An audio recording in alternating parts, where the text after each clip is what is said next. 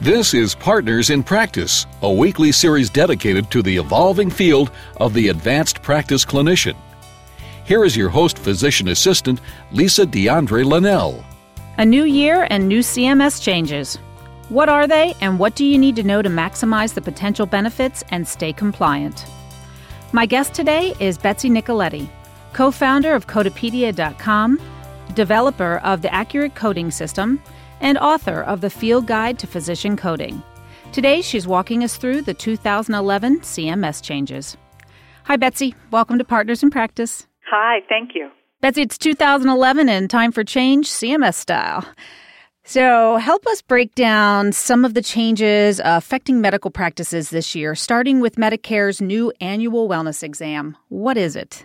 The annual wellness exam is a preventative care visit used to develop a personalized prevention plan for a Medicare patient. You'll notice that they don't call it a physical exam, and none of the requirements for this annual wellness visit include a physical exam. So, does this replace the Welcome to Medicare visit? That's a great question. No, it does not replace the Welcome to Medicare visit. A patient is still eligible only for the Welcome to Medicare visit in the first 12 months of their enrollment on Medicare. So clinicians are going to have to, even though no one liked the Welcome to Medicare visit, that's the benefit that you can still provide for a Medicare patients during their first 12 months of enrollment. So let's talk about that first. So that does include a physical exam, right? The Welcome to Medicare visit actually only includes height, weight, calculation of body mass index, blood pressure, and screening for visual acuity in terms of the physical exam for that visit. And so within the first 12 months, you can do the Welcome to Medicare exam. And then after that, then you can have the initial annual wellness. Correct. And what's included in that? That visit is a very interesting visit. And it's very like the Welcome to Medicare visit. So there are two groups of patients that will be eligible this year for the initial annual wellness visit a patient who has been on Medicare for a long time, past their one year enrollment in Medicare. So you have a 68 year old patient, they're eligible this year in 2011 for the initial annual wellness visit. Also, if you had a patient who in 2010 had the Welcome to Medicare visit, they're eligible for the initial annual wellness visit one year later so what you're saying then is there's a subsequent annual wellness exam, but no one is eligible for that until 2012. Correct. And you'll be eligible to receive as the patient the subsequent annual wellness visit one year after your initial annual wellness visit. So, when they put together the criteria for the exam as a prevention type of exam, how did they forget the actual physical part? Lisa, that is a great question, and I don't know the answer. okay. So, how do we bill for them? All right. So, the Welcome to Medicare visit is billed with code G0402. The initial annual wellness visit is billed with the code G0438. That visit has 4.37 total relative value units assigned to it for 2011. So it's going to pay pretty well. It's going to pay about $160. Any diagnosis code is allowed. And I want to just remind clinicians that these G codes are HCPCS codes. We always think about what we do for patients as a CPT code, which are five numbers.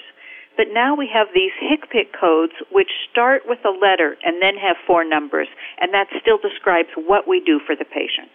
So what this visit requires is taking or updating the patient's medical and family history, because they may be your own patient and so you don't need to retake their history, you may just update it. You need to establish a list of their current providers or suppliers of medical care. Once again, what we get for the physical is height, weight, body mass index calculation, or you can do the waist circumference, but I say nobody is taking my waist circumference in the doctor's office.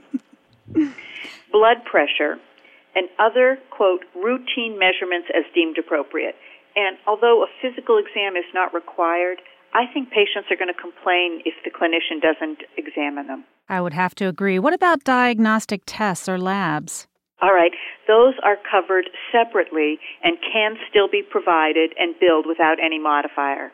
Detection of cognitive impairment, review of the potential for depression based on an appropriate screening instrument, a review of the individual's functional ability and level of safety, and this I think is the hard part.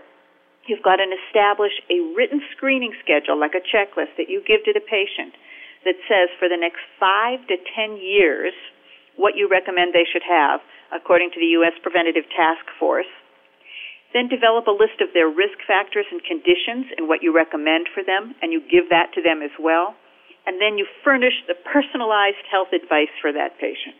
So, this is more of time spent putting together an outline of how they're going to manage their health in the future. That's exactly right. I'm going to quote you on that.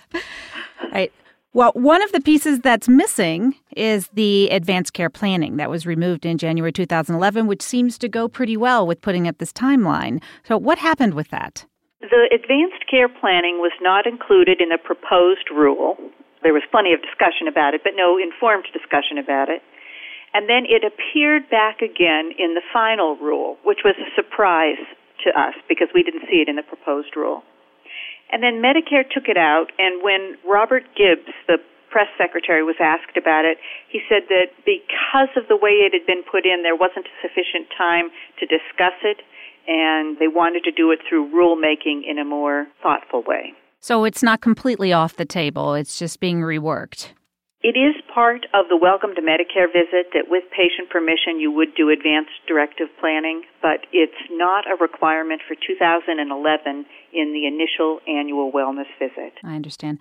So, what if a patient comes in for their Medicare wellness physical and they need a separate service, say a DEXA scan? Are you able to use a modifier during this visit and add another service on? You should not need a modifier.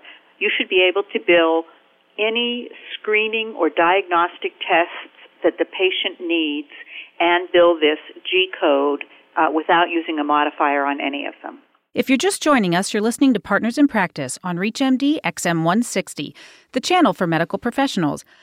I'm PA Lisa DeAndre Linnell, and I'm speaking with Betsy Nicoletti, co founder of Codapedia.com, developer of the Accurate Coding System and author of the Field Guide to Physician Coding.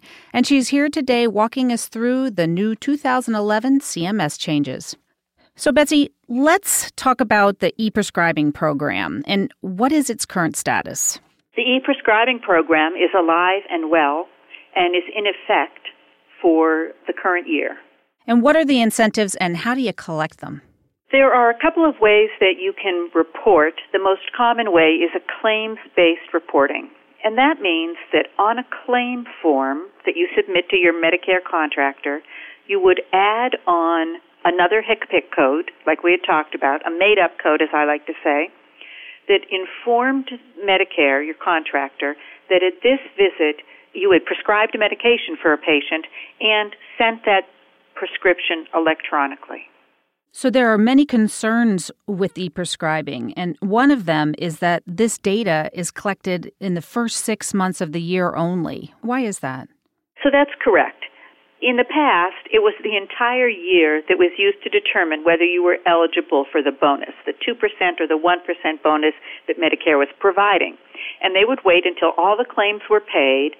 I think they waited until the end of February, and then they took a look at your total claims and said, Did you meet the threshold? The threshold started at 80% and then it went down to 50%. So you only had to report on 50% of your office services that were in the denominator codes. So then you get your bonus in whenever, the fall. So now they're trying to decide if you're going to be eligible for a bonus in January of 2012 or if you're going to get the penalty for not using a qualified e-prescribing program.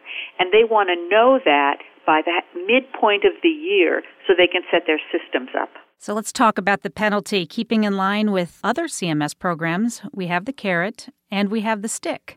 So, what is the penalty for not e prescribing? The penalty is a 1% difference in claims payments starting January 1st, 2012. That is, if you are not a successful e-prescriber in the first six months of 2011, you're going to see a 1% reduction on every single claim that's paid in 2012. Let's talk about a couple other concerns regarding this. One of them is that to get the incentive, you have to write electronically, submit the prescriptions at the time that the patient is sitting in the office. And there are many practitioners who write prescriptions at other times other than during the encounter. Do you see that changing? They have been consistent about the fact that they're only going to count successful prescribing prescriptions that are written at the time that you see the patient. And the services are office visits, some psychiatric codes, eye codes, home visit codes as well.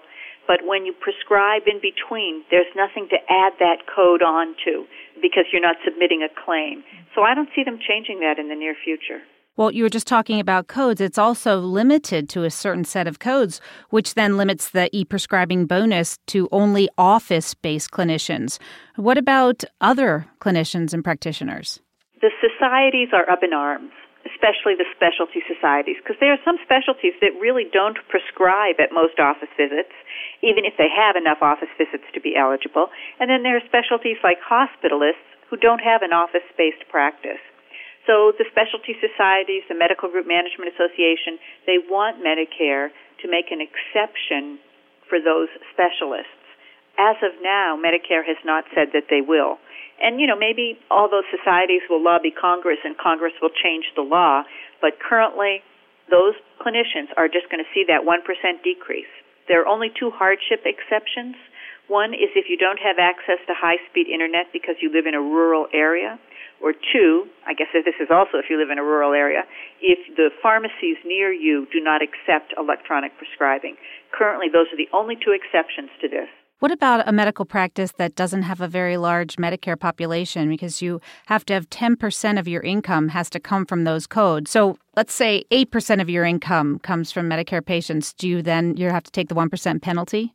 As I understand it, it is 10% of your Medicare income has to come from those codes. Okay. So if you're a neurosurgery practice and only 6% of your income comes from office visits, then you wouldn't meet the threshold. So it's just your Medicare, it's not your entire practice and percentage of Medicare. Correct.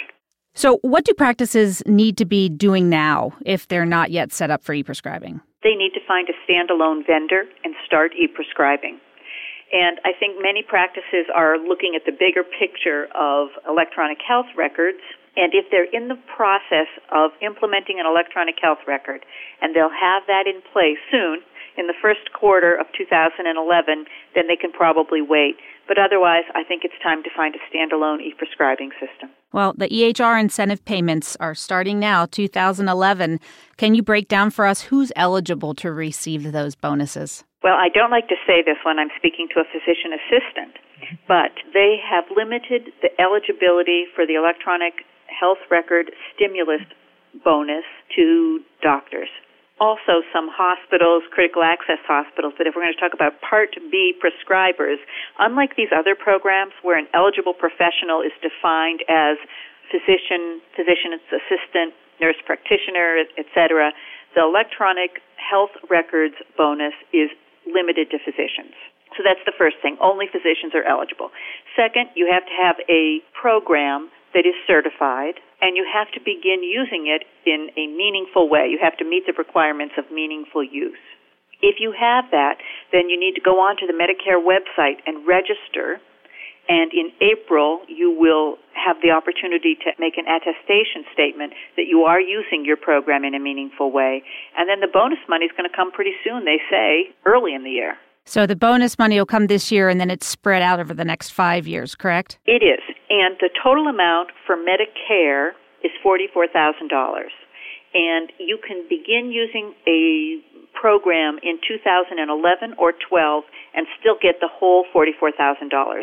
If you don't start till 2013, then you won't get the whole amount. Betsy, where can our listeners get more information about the 2011 CMS changes and about some of the ways that they can get more help with their coding and CMS questions? Well, I hate to refer you to the Medicare website, but it's actually a wealth of information. And if you're looking for information about these programs, it's easy to find on their website and the information is pretty clear. So I would start there. Thank you, Betsy, for coming on the show. Thank you. I'd like to thank my guest, Betsy Nicoletti, for helping us keep up with all of the 2011 CMS changes. You've been listening to Partners in Practice on ReachMD XM160. You can download this program and any other program in our library at ReachMD.com. You can also follow us on Facebook and Twitter. Thank you for listening.